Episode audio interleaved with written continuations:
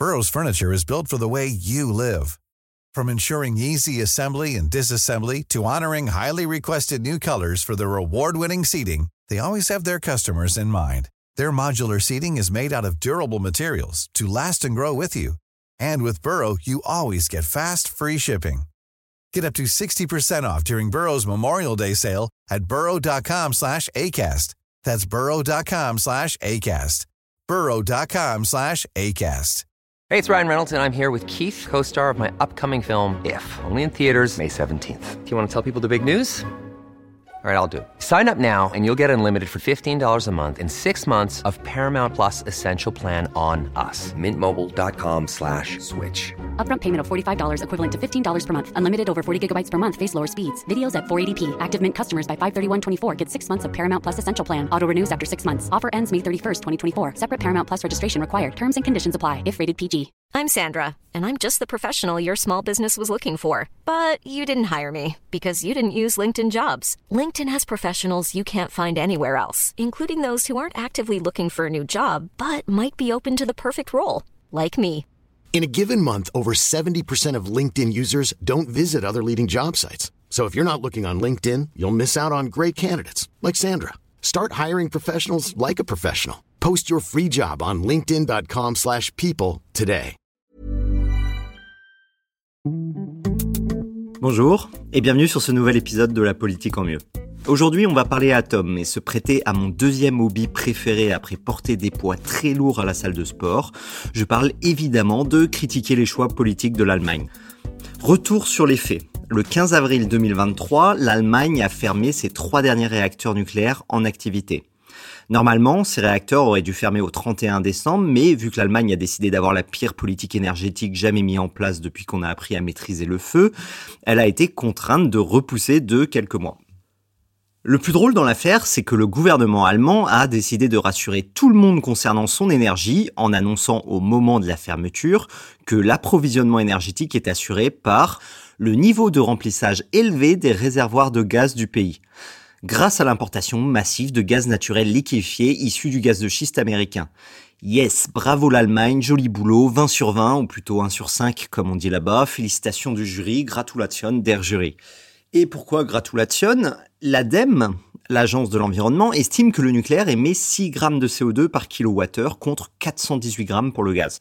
Sauf qu'en plus de ça, c'est du gaz naturel liquéfié que l'Allemagne importe depuis que la Russie a décidé de faire du remue-ménage à l'Est.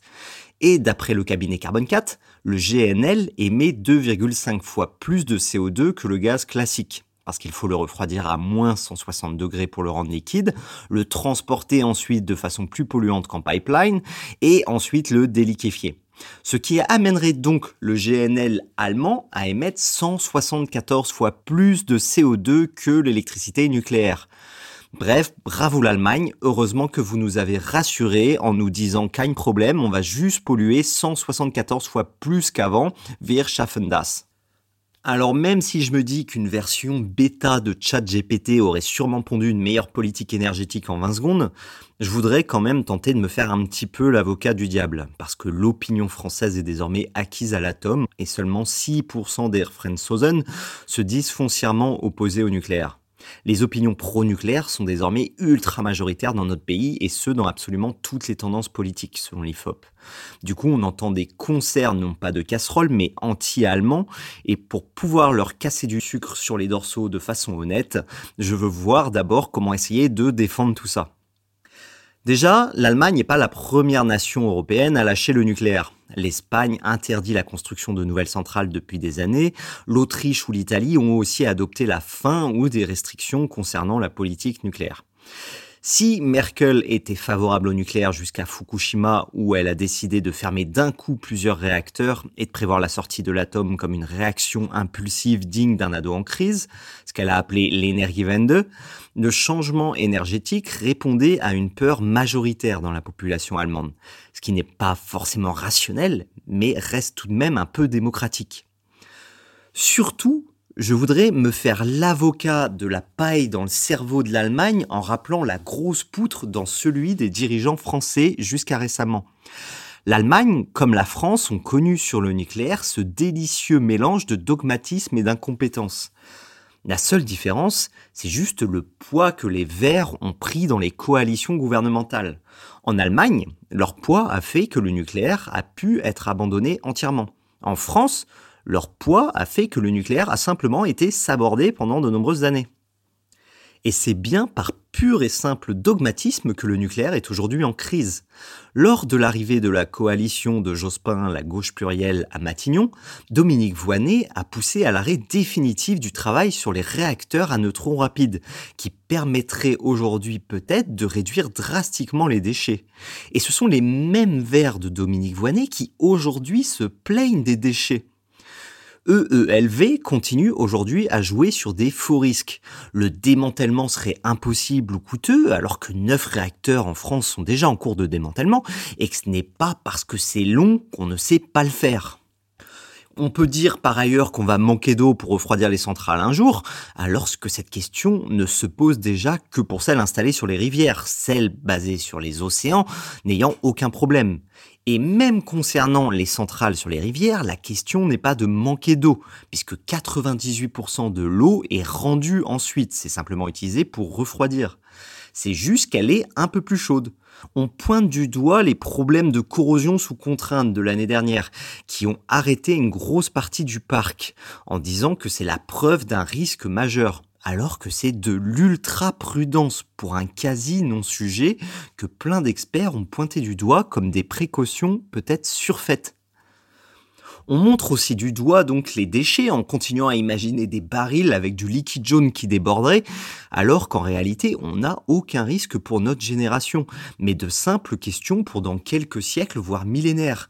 Et je parle même pas de l'association entre le nucléaire militaire et le nucléaire civil, qui voudrait nous faire croire qu'un réacteur à eau pressurisée est une bombe H sous cocotte minute.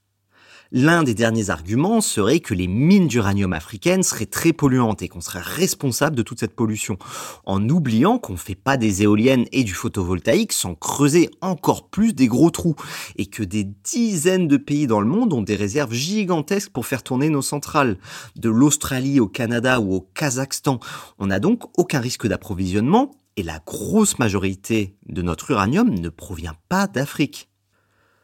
On nous rappelle enfin que Tchernobyl a fait entre 4000 et 93 000 morts selon l'ONU, en oubliant de rappeler par ailleurs que la pollution de l'air fait aujourd'hui plus de 200 000 morts par an dans l'Union européenne.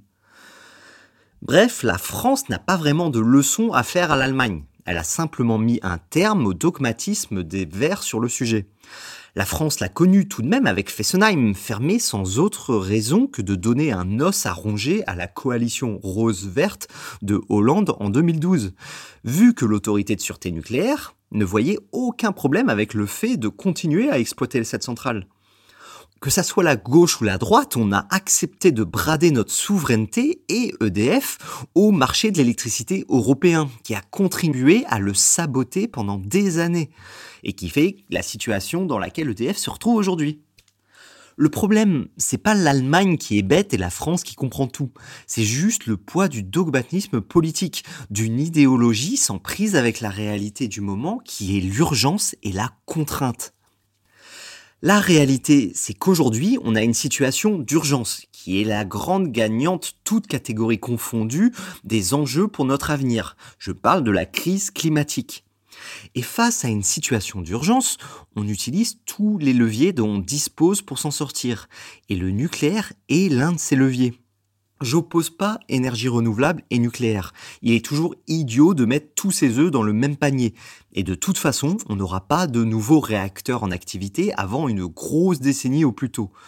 Donc, c'est bien dans l'énergie renouvelable que la France doit investir dès aujourd'hui. J'oppose au contraire deux choses. Les énergies décarbonées d'une part, et celles qui sont totalement carbonées. La droite française est tout aussi dogmatique que les Verts sur le sujet. Elle fait croire que le nucléaire est la solution à tous nos problèmes, une sorte de Deus ex machina atomique pour éviter en réalité de s'investir sur la transition et de repenser notre modèle. C'est tout aussi ridicule que les arguments anti-nucléaires. La seule réalité, c'est que face au péril et à l'urgence climatique, on se doit d'activer tout ce qu'on peut et on sait qu'on devra produire de plus en plus d'électricité. Environ 30% en plus d'ici à 2050. Et on n'est pas en mesure de faire les fines bouches parce que les éoliennes gâchent un peu la vue des campagnes ou parce qu'on ne sait pas si dans 30 000 ans, les quelques tonnes de déchets nucléaires seront encore bien au chaud sous l'argile de la Meuse ou si nos descendants se seront amusés à creuser 500 mètres sous terre l'histoire d'aller se contaminer ce n'est pas être pour ou contre le nucléaire qui limitera le réchauffement climatique, c'est être contre le dogmatisme et pour beaucoup, beaucoup de pragmatisme sur la question du réchauffement climatique. Merci d'avoir écouté cet épisode. N'oubliez pas de laisser une note, de me suivre sur votre plateforme d'écoute et Instagram. Évitez de liquéfier du gaz de schiste par inadvertance et je vous dis à la semaine prochaine.